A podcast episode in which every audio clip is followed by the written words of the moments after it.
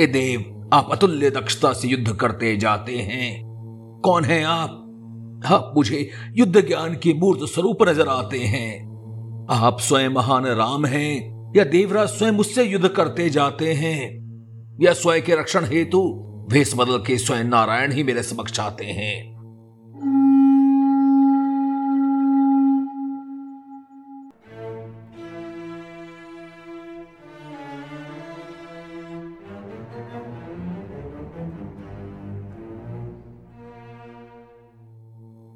कल्पना करें, एक अभूतपूर्व द्वंद्व युद्ध।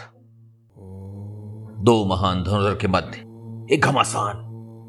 हर कोई इस महासमर की वर्षों से प्रतीक्षा कर रहा था। और अनेकों पाँच हज़ार वर्ष बाद भी इस पर विवाद करते रहेंगे। उन्होंने प्रचंड युद्ध किया। दोनों ही दूसरे के विध्वंस को तत्पर थे। उनका वेग इतना अद्भुत था कि उनके वार आम लोगों के लिए मानो अदृश्य ही थे। और तभी और तभी उनमें से एक रुकता है और दूसरे पूछता है, हे देव, आप अतुल्य दक्षा से युद्ध करते जाते हैं। कौन है आप? कौन है आप? आप मुझे युद्ध ज्ञान के मूर्त स्वरूप नज़र आते हैं। आप स्वयं महान राम हैं, या देवराज स्वयं मुझसे युद्ध करते जाते हैं, या स्वयं के रक्षण हेतु वेश बदलकर स्वयं नारायण मेरे समक्ष आते हैं। इस आप के अर्थ निकालते हैं। कौन युद्ध में विजयी हुआ? आ, क्या मैंने आपको बतलाया कि जिससे प्रश्न किया गया उसने अभी अभी उस काल के सबसे महान स्वयंवर को अपने अद्भुत धनुर्विद्या के बल पर विजित कर चुका था। और दूसरा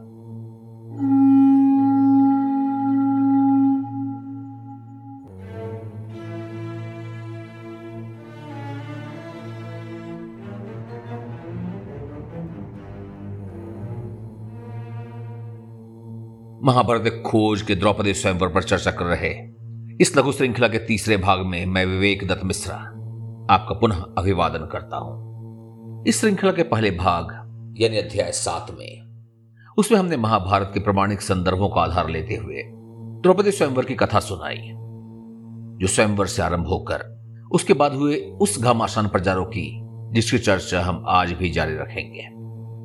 हमने उस बहुत चर्चित मिथक का साक्ष्य के आधार पर खंडन किया कि द्रौपदी ने अंगराज महान धनुर कर्ण को स्वयंवर में भाग लेने से मना किया था।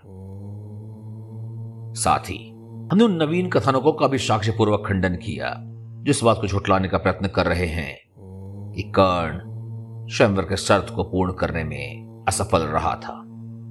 और द्रौपदी स्वयंवर के तुरंत बाद ही होता है अर्जुन कर्ण का प्रथम सीधा घमासान।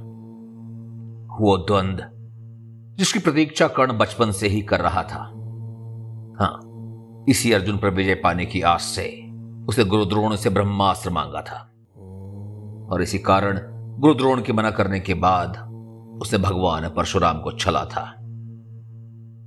उसी अर्जुन पर विजय पाने के स्वप्न को देखता उसने ब्राह्मण के गौ का वध किया और बदले में भयानक शाप पाया। और इसी अर्जुन पर विजय पाने की चाह कर्ण को रंग भूमि तक लाई थी। जहाँ उसने क्रीड़ा स्थल को युद्ध भूमि में परिवर्तित करने का प्रयास किया था। अपने जीवन में निरंतर कर्ण इसी क्षण के लिए जीता जा रहा था कि कब वो अर्जुन से युद्ध करे, कि कब उसे पराजित करे, कि कब उसे संसार, विश्व का सर्वश्रेष्ठ योद्धा माने, कि कब उसकी तुलना महान राम या चित्त विष्णु से करे। परंतु युद्ध का परिणाम कर्ण के स्वप्न वाला परिणाम नहीं था। और उस युद्ध के विषय में विस्तार पूर्वक चर्चा हमने अध्याय छह के काव्य में किया है। अब जिस अद्भुत विजय का स्वप्न कर्ण ने देखा था वही स्वप्न कर्ण के प्रशंसकों ने भी देखा। एक और जहाँ कर्ण उसे प्राप्त कर पाने में नाकाम रहा उसी विजय को कर्ण के प्रशंसकों ने उसे अपने स्वप्न में दिला दी। पर मज़ेदार बात यह है कि वो भी अपने कथा का आधार प्रमाणिक संदर्भों से गिनाते हैं। पर यह कैसे संभव है? आइए, पहले ही समझते हैं कि कर्ण के समर्थकों के अनुसार अर्जुन कर्ण का प्रथम समर का विस्तार क्या है। और फिर हम उन सभी साक्ष्यों को एक एक करके देखेंगे और निर्णय मैं आप पर ही छोड़ दूँगा। तो कर्ण के प्रशंसकों के अनुसार घटना कुछ इस प्रकार घटी। पहला, स्वयंवर में उपस्थित राजपुरुष द्रुपद द्वारा मर्यादा उल्लंघन को लेकर नाराज़ थे और उन्हें सजा देना चाहते थे। दूसरा, वो ब्राह्मणों को अवध्य मानकर उस पर प्रहार नहीं करना चाहते थे। अर्जुन छद्म वेश में था और युद्ध के लिए प्रस्तुत हुआ। तब मजबूरन कर्ण को भी अर्जुन से युद्ध करना पड़ा। तीसरा, पर अर्जुन को ब्राह्मण जानकर वो हल्का प्रहार कर रहा था और अपनी पूरी शक्ति से नहीं लड़ रहा था। चौथा, कर्ण विजयी हो रहा था। सभी राजा कर्ण की युद्ध कौशल की प्रशंसा कर रहे थे। पांचवा दूसरी ओर से अपने जीवन की रक्षा करने के लिए अर्जुन ने अपना वास्तविक परिचय छुपा दिया। वो जानता था कि कर्ण ब्राह्मण का वध नहीं करेगा। इसलिए उसे पर भी उसने स्वयं का वास्तविक परिचय देने की जगह स्वयं को ब्राह्मण ही बतलाया। बाद में दुशासन ने भी कहा था कि यदि उनका वास्तविक परिचय ज्ञात होता तो। छठा, कर्ण पहले भी ब्राह्मण द्वारा शाप प्राप्त कर चुका था। उसे भय था कि यह ब्राह्मण भी उसे शाप दे देगा। अतः वह ब्राह्मण तब की शक्ति को अजय जान और अवध्यमान पलायन करता है। युद्ध से पीछे हट जाता है। पर विजयी होने के बाद तब जब सभी राजा उसकी वीरता का लोहा मान चुके थे। और मज़ेदार यह है कि इन सभी बिंदुओं पर कर्ण समर्थक मूल गाथा के कुछ चुनिंदे शब्दों को उठा, अपनी कथा में गूंधने का प्रयत्न करते हैं। और ध्यान रखें, आधा सच झूठ से बेधिक खतरनाक होता है, क्योंकि उसमें सत्य की थोड़ी मात्रा होने के कारण वो स्वयं को पूर्ण सत्य होने का दावा कर सकता है।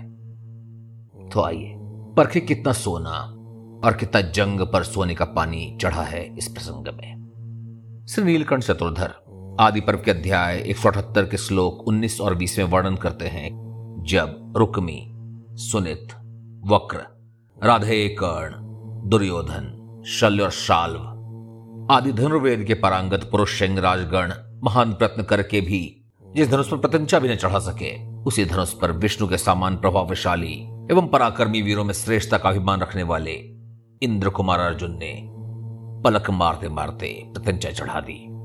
उसके बाद उसे पाँच बाणों द्वारा लक्ष्य को भेद दिया। और इसका वर्णन गीता प्रेस द्वारा प्रकाशित महाभारत के अलावा कि सारी मोहन गांगुली के महाभारत में भी उपलब्ध है। और ध्यान दिलाना चाहूँगा, यहाँ कर्ण को राधे कहा गया है, जो शक की कोई गुंजाइश नहीं छोड़ता कि यहाँ किस कर्ण की चर्चा हो रही है। भंडारकर में इस श्लोक के वर्णन में राजाओं का नाम नहीं है, परंतु अध्याय के आरंभ में कर्ण और शल्य के पराजय का स्पष्ट वर्णन है। जिस पर चर्चा हमने अपने पिछले अध्याय में की है। यहाँ कर्ण समर्थकों के कथा का पहला वाक्य। सबसे पहले स्वयंवर में उपस्थित राजपुरुष द्रुपद द्वारा मर्यादा उल्लंघन को लेकर नाराज़ थे और उन्हें सजा देना चाहते थे। यह बिल्कुल सही है। सभी अपने पराजय से तिल मिलाए हुए थे। एक और उनका मान मर्दन करने वाली विफलता और दूसरी ओर एक अनजान तुच्छ ब्राह्मण की सफलता। उनके क्रोध की कोई सीमा न थी। भंडारकर के आदि पर्व के अध्याय 180 श्लोक संख्या दो से चार में क्रोध से भरे राजाओं ने कहा हम जैसे सम्मानित राजाओं को तिनके से सामान हटा कन्याओं में श्रेष्ठ द्रौपदी को एक ब्राह्मण को देना चाहता है। ये दुष्ट हमारा सम्मान नहीं करता। अतः हम सभी से पुत्र सहित मृत्यु दंड दे दें। इसके आगे के दो श्लोकों में अपने महानता का बखान करते हैं और शास्त्र के महान ज्ञाता की तरह शास्त्र की विवेचना करते हुए कहते हैं ये सभा जो देवताओं की सभा के तुल्य है। क्या द्रुपद को कोई भी राजा अपने समानांतर नहीं लगा? शास्त्रों में सिद्ध है कि स्वयंवर क्षत्रियों के लिए ही होती है, और ब्राह्मण का वर चुनाव के लिए कोई अधिकार ही नहीं है। यहाँ तक तो उनकी कुंठा और क्रोध समझ में आती है, पर अगला श्लोक सिद्ध कर देता है कि कैसे असफलता और क्रोध मनुष्य को क्रूर दाना में परिवर्तित करने में सक्षम है। यहाँ तक तो उनकी कुंठा और क्रोध समझ में आती है। पर अगला श्लोक यह सिद्ध कर देता है कि कैसे? असफलता और क्रोध मनुष्य को क्रूर दानव में परिवर्तित करने की क्षमता रखता है। वो कहते हैं, हे राजाओ, अगर एक कन्या हम में से किसी एक को पति स्वर वर्ण करने को इच्छुक नहीं है तो उसे यज्ञ अग्नि में फेंक कर अपने राज्य वापस चलते हैं। वो सभी द्रौपदी को जीवित जलाने को तत्पर थे। उसका दोष राजगण उससे कार्य तो सफल हुए थे ना? लेकिन उन्हें क्रोध में एक अपवाद भी था, जिसका वर्णन श्लोक आठ और नौ में मिलता है। और इन्हीं श्लोकों को आधार बनाकर कर्ण के समर्थक अपना दूसरा दावा पेश करते हैं। वो ब्राह्मण को अवध्य मानकर उस पर प्रहार नहीं करना चाहते थे। अर्जुन छद्म वेश में था और युद्ध के लिए प्रस्तुत हुआ। अतः मजबूरन कर्ण को अर्जुन से युद्ध करना पड़ा। प्राणिक संदर्भ में राजा कहते हैं यद्यपि उस ब्राह्मण ने अपने दम्ब और राज में आकर हमें कष्ट पहुँचाया है उसे तब भी मारा नहीं जाना चाहिए क्योंकि हमारा राज्य जीवन संपन्नता पुत्र पौत्र एवं धन्य संपदा ब्राह्मणों के कारण ही है। फिर भी हमें कुछ तो ऐसा करना ही होगा कि ऐसे घटना की पुनरावृत्ति न हो और न ही हमारा तिरस्कार ही हो। ऐसा क्यों? आप इसे वर्षों का संस्कार कह सकते हैं कि राजपुरुष यकायक ब्रह्म हत्या को तत्पर न हो पाए। और आप में से कुछ लोग यदि यहीं रुक जाएँ तो आप भी इस त्रुटिपूर्ण निर्णय पर पहुँच सकते हैं कि राजपुरुषों ने अर्जुन को ब्राह्मण जानकर उस पर प्राणघातक प्रहार नहीं किए और उसे जोरदार चुनौती नहीं दिया। त्रुटिपूर्ण निष्कर्ष, क्योंकि अभी युद्ध आरंभ नहीं हुआ है तो कुछ देर और साथ रहें और सत्य स्वयं प्रत्यक्ष हो जाएगा। धर्म और शास्त्र की दुर्व्याख्या और द्रुपद का दंड निर्धारण करने के पश्चात, वो भिन्न भिन्न प्रकार के अस्त्रों को लेकर द्रुपद को मारने के लिए उसकी ओर लपके। भयाक्रांत द्रुपद ने भीम और अर्जुन की शरण ली। दोनों भाई आक्रमण के प्रतिरोध में आगे आए और तब ब्राह्मणों को न मारने के अपने संकल्प को भूलकर क्रोध में भरकर कुरु राजकुमार अर्जुन और भीमसेन की ओर पूरे वेग से झपटे। पूरे वेग से। कोई ऐसा कह सकता है कि कदाचित वो ब्राह्मणों को सिर्फ़ पराजित करना चाहते थे, ना कि मारना। पर इस शंका का स्पष्ट काटे है अध्याय एक सौ इक्यासी के श्लोक संख्या छह में, जहाँ अपने धर्म की व्याख्या को बदलते हुए युद्ध के लिए व्यग्र राजाओं ने अपनी मनसा को स्पष्ट कर दिया। युद्ध के लिए तत्पर ब्राह्मणों का वध अधर्म नहीं है। आप में से जो लोग ऐसा समझते हैं कि राजा ब्राह्मण का वध नहीं करने वाले थे, ध्यान दें। अब वो ब्राह्मण वध के लिए तैयार और तत्पर थे। वो भी युद्ध आरंभ होने से काफ़ी पहले। अब कोई नहीं कह सकता है कि उसे ब्राह्मण समझकर जीवन दान दे दिया। अगर और भी प्रमाण चाहें तो अगले श्लोक पर ध्यान दें। और तभी शक्तिशाली वैकर्तन कर्ण युद्ध के लिए व्यग्र अर्जुन की ओर उसी प्रकार लपका, जैसे मादा हाथी को प्राप्त करने के लिए एक आतुर हाथी अपने प्रतिद्वंदी की ओर लपकता है। यानी, यह कर्ण के लिए युद्ध मजबूरी नहीं थी, वो युद्ध के लिए व्यग्र था। एक ऐसे हाथी की तरह, जो मादा हाथी को प्राप्त करने के लिए व्यग्र हो। इसी समय मद्रराज शल्य भीम की ओर लपके। और जब एक और कर्ण अर्जुन से और शल्य भीम से जूझ रहे थे, उसी वक्त अन्य राजाओं के पास एक दूसरा ही लक्ष्य था। अन्य निरीह ब्राह्मण। इसका वर्णन आपको श्लोक संख्या आठ में मिल जाएगा। दुर्योधन और अन्य राजाओं ने उपस्थित ब्राह्मणों पर धावा बोला, पर वो असावधानी से लड़े। अर्थात, उन्होंने अपने संपूर्ण बल का प्रयोग नहीं किया। क्या इसे निष्कर्ष निकाला जा सकता है कि ब्राह्मणों का वध करना नहीं चाहते थे। कदाचित। कदाचित। और इसी श्लोक को आधार मानकर कर्ण के प्रशंसक इस निश्चय को निकालने में नहीं हिचकते कि कर्ण अर्जुन को ब्राह्मण जानकर हल्का प्रहार कर रहा था और अपनी पूरी शक्ति से नहीं लड़ रहा था। इसमें गलती क्या है?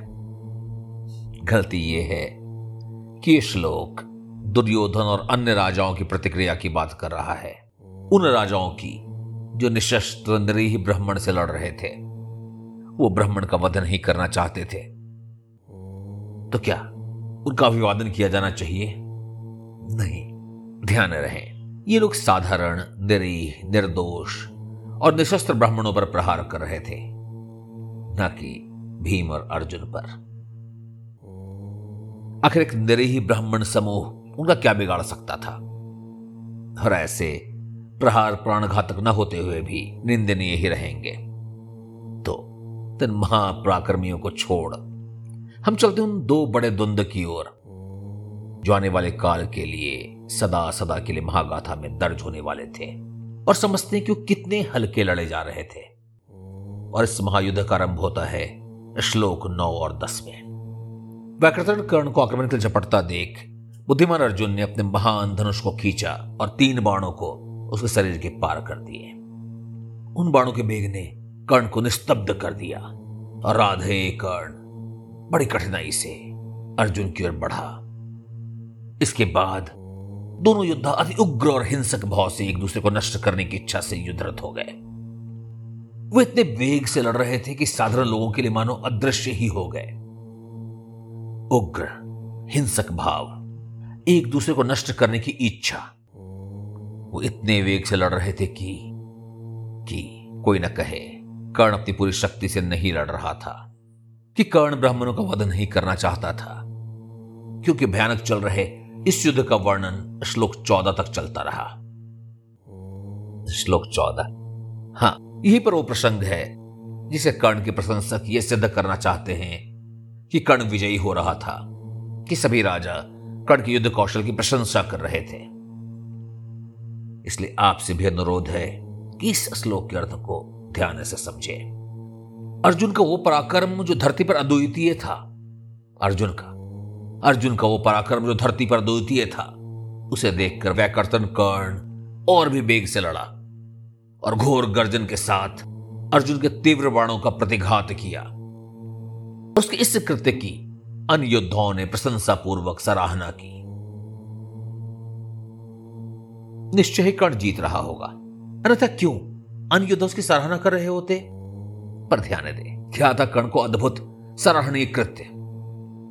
उसने अर्जुन के बाणों का प्रतिकार किया था।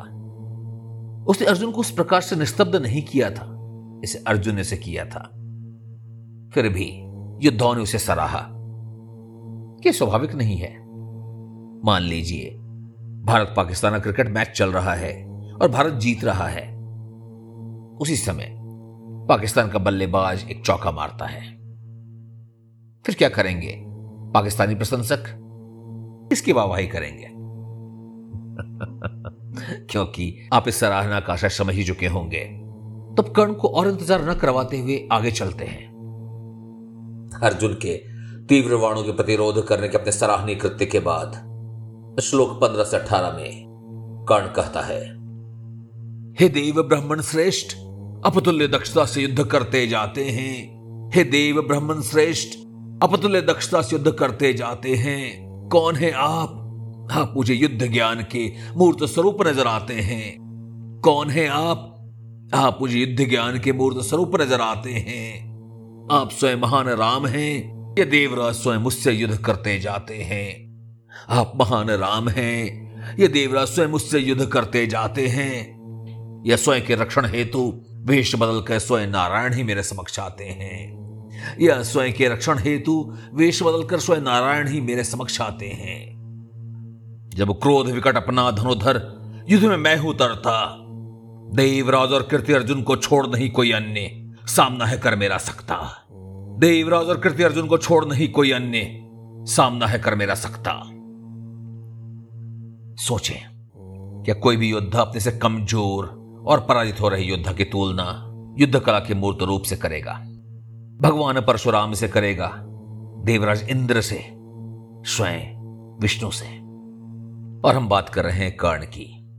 अगर आप कुरुक्षेत्र में युधिष्ठिर, भीम, नकुल और सहदेव को पराजित करने के बाद कर्ण के दम्भ से परिपूर्ण पराजित शत्रु के लिए अपमानजनक संवाद को ध्यान में लें तो स्वतः जान जाएँगे। कि वो ये वचन किसी पराजित शत्रु के लिए उपयोग में ला ही नहीं सकता था। चरित्र समीक्षा। अब आते हैं ब्राह्मण वेश धरे अर्जुन की ओर। इसका वर्णन श्लोक 19 और 20 में निहित है और यही आधार बनता है कर्ण के प्रशंसकों के अगले दावे का।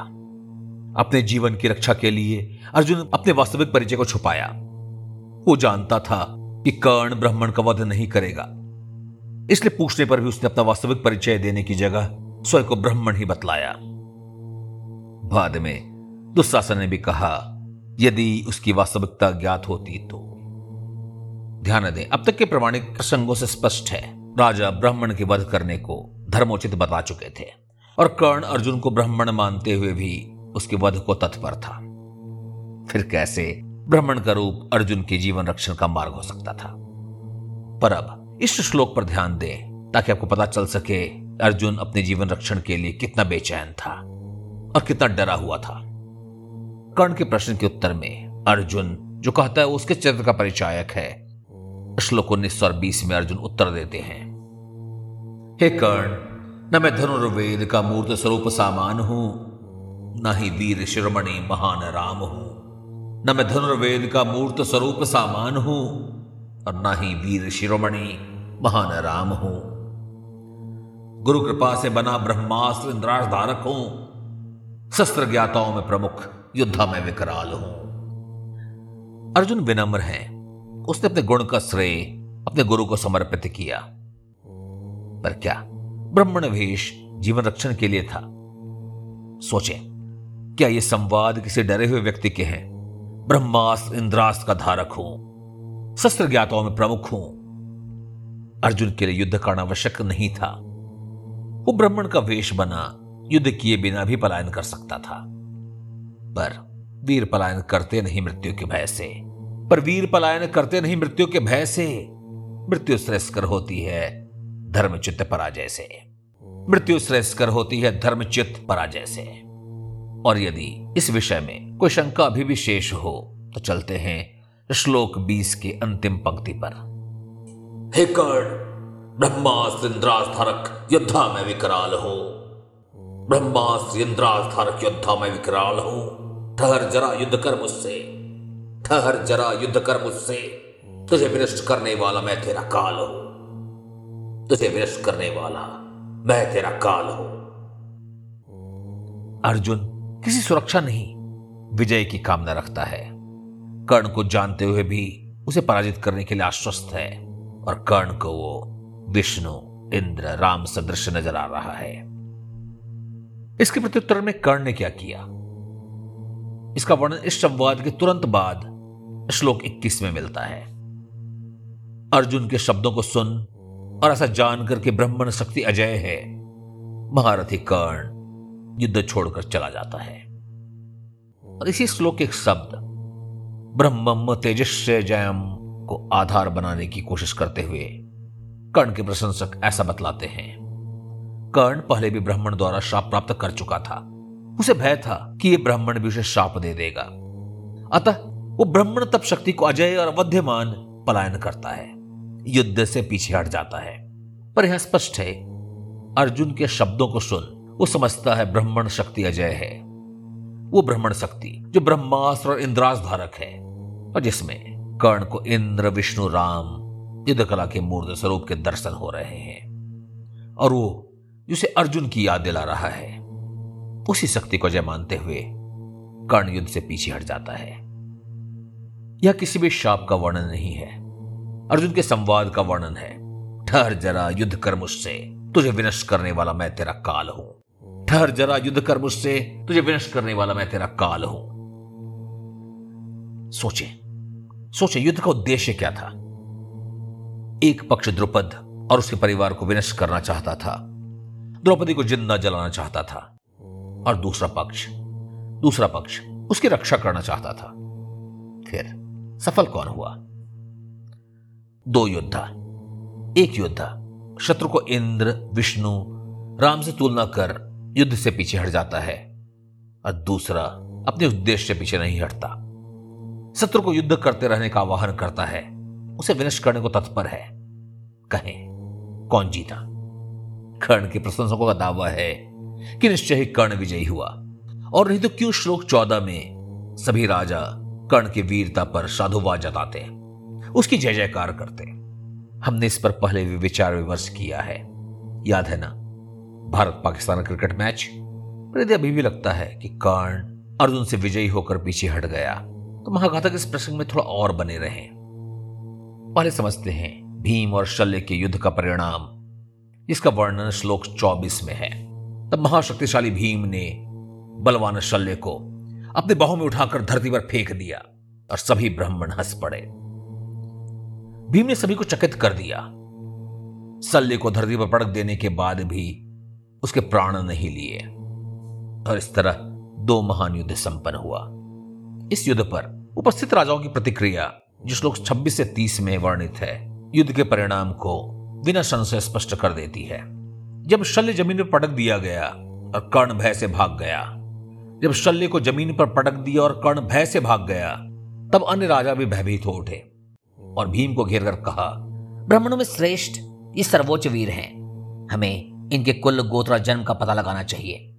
परशुराम, द्रोण कृपा देव के नंदन, कृष्ण और शत्रु का दमन करने वाले परंतप फाल्गुनी के अलावा और कौन युद्ध कर सकता है राधे कर्ण से? तो इस कथा का अंत करने से पहले, एक बार पुनः घटनाक्रम पर दृष्टि डालते हैं। आरंभ में राजाओं का समूह ब्राह्मणों की हत्या नहीं करना चाहता था। सिर्फ़ द्रौपदी को अग्नि में डाल और द्रुपद को पुत्रों सहित मार राज्य को लौट जाना चाहते थे। धर्मात्मा थे, अधर्म से बचना चाहते थे। अब अब किसी स्त्री को अग्नि के हवाले करने में क्या धर्म? इसके लिए तो अजय योद्धा को दोषी नहीं ठहराया जा सकता। दूसरा, पर भीम और अर्जुन को युद्ध के लिए उद्दत देख, उन्होंने धर्म की पुनर्व्याख्या करते हुए कहा, युद्ध के लिए तत्पर ब्राह्मण का वध उचित है। और इसी पल से ब्राह्मण वेश में होना अर्जुन भीम के लिए सुरक्षा कवच नहीं रह गया। यहाँ के बाद वो सिर्फ़ कर्ण का सुरक्षा कवच होगा। उसके पराजय को ढाकने के प्रयत्न में कि उसने ब्राह्मणों पर प्रहार नहीं किया। तीसरा कर्ण अर्जुन का युद्ध अति भीषण और एक दूसरे के विनाश के हेतु था और कोई भी हल्का प्रहार नहीं कर रहा था। चौथा, अर्जुन और भीम के पास उनके अपने अस्त्र शस्त्र नहीं थे। फिर भी अर्जुन ने स्वयंवर में अर्जित धनुष से शत्रु का सामना किया, ना कि किसी दिव्यास्त्र से। पांचवा, अर्जुन कर्ण को अपने पहने बांधों से बींध देता है और उसे निस्तब्ध कर देता है ताकि वो सावधानी से अर्जुन की ओर बढ़े। दूसरी ओर, कर्ण का सर्वाधिक सराहनीय कर्तव्य था जिसके लिए राजाओं ने उनकी प्रशंसा की, अर्जुन के तीव्र बाणों का प्रतिकार करना। यह अर्जुन के मूर्छा अथवा कमज़ोर पड़ने का कोई विवरण नहीं है। वैसे, उस श्लोक में अर्जुन के बारे कहा गया है, अर्जुन का वो पराक्रम जो धरती पर अद्वितीय था, अर्जुन का कर्ण का नहीं। अगला, कर्ण ब्रह्मन वेशधारी अर्जुन के वाणों से आश्चर्यचकित हो जाता है और उसकी तुलना परशुराम, इंद्र, अच्युत विष्णु और अस्त्र ज्ञान के मूर्त स्वरूप से करता है। अर्जुन अपने छद में वेश को बनाए रखता है, पर वो भयभीत नहीं है, क्योंकि स्वयं को निर्बल नहीं बता एक श्रेष्ठ योद्धा बतलाता है और कर्ण से युद्ध न छोड़ने की आग्रह करता है। कर्ण ब्रह्मन को अजयमान, भयवश, युद्ध से विमुख हो जाता है। शल्य भीम के हाथों पराजित होता है। अन्य राजा, शल्य के पटके जाने और कर्ण को भयभीत देखकर भयवश युद्ध विराम का निर्णय लेते हैं। इस प्रकार द्रौपदी स्वयंवर और उसके कारण हुए महायुद्ध का यहीं पर समापन हो जाता है। पर अभी और भी युद्ध शेष हैं। शस्त्र से नहीं, शास्त्र से। महादेव का द्रौपदी को पिछले जन्म में दिया हुआ वरदान याद है ना? वही वरदान, जिसकी पूर्ण होती हेतु वेद व्यास ने पांडवों को पांचाल भेजा था। उस संदर्भ में भी अनेक विवाद हैं। नारीवाद की कुछ कराह हैं। द्रौपदी के जीवन पर के कष्ट पर कुछ तड़प है। और आज के चश्मे से। पाँच हज़ार वर्ष पूर्व की संस्कृति को देखने का अंतर भी है। और इसलिए द्रौपदी स्वयंवर का यह प्रसंग अगले अध्याय में द्रौपदी विवाह की ओर बढ़ेगा। और वहाँ पहली बार मिलेंगे दो कृष्ण। वो, जिनका नाम भविष्य में सदा सदा के लिए जुड़ने वाला है। कृष्ण सखा, पार्थ सारथी। तो जुड़े रहें। जोड़ते रहें, सुनते रहें, सुनाते रहें। श्रुति स्मृति परंपरा का यो ही विस्तार कराते रहें। ध्यान रहे, आपकी योगदान से ही पुरातन संस्कृति की पुनर्स्थापना और विस्तार संभव है। आपके प्रश्न, आपके विचार, आपकी शिकायतें हम तक पहुंचाएँ। हमारा पता है Vivek dot V N C dot I N slash M Mahabharat खोज का हमारे अभियान जारी रहेगा। हर रविवार, सुबह साढ़े ग्यारह बजे। आप, मैं और महाभारत। माँ भारती आपका कल्याण करें।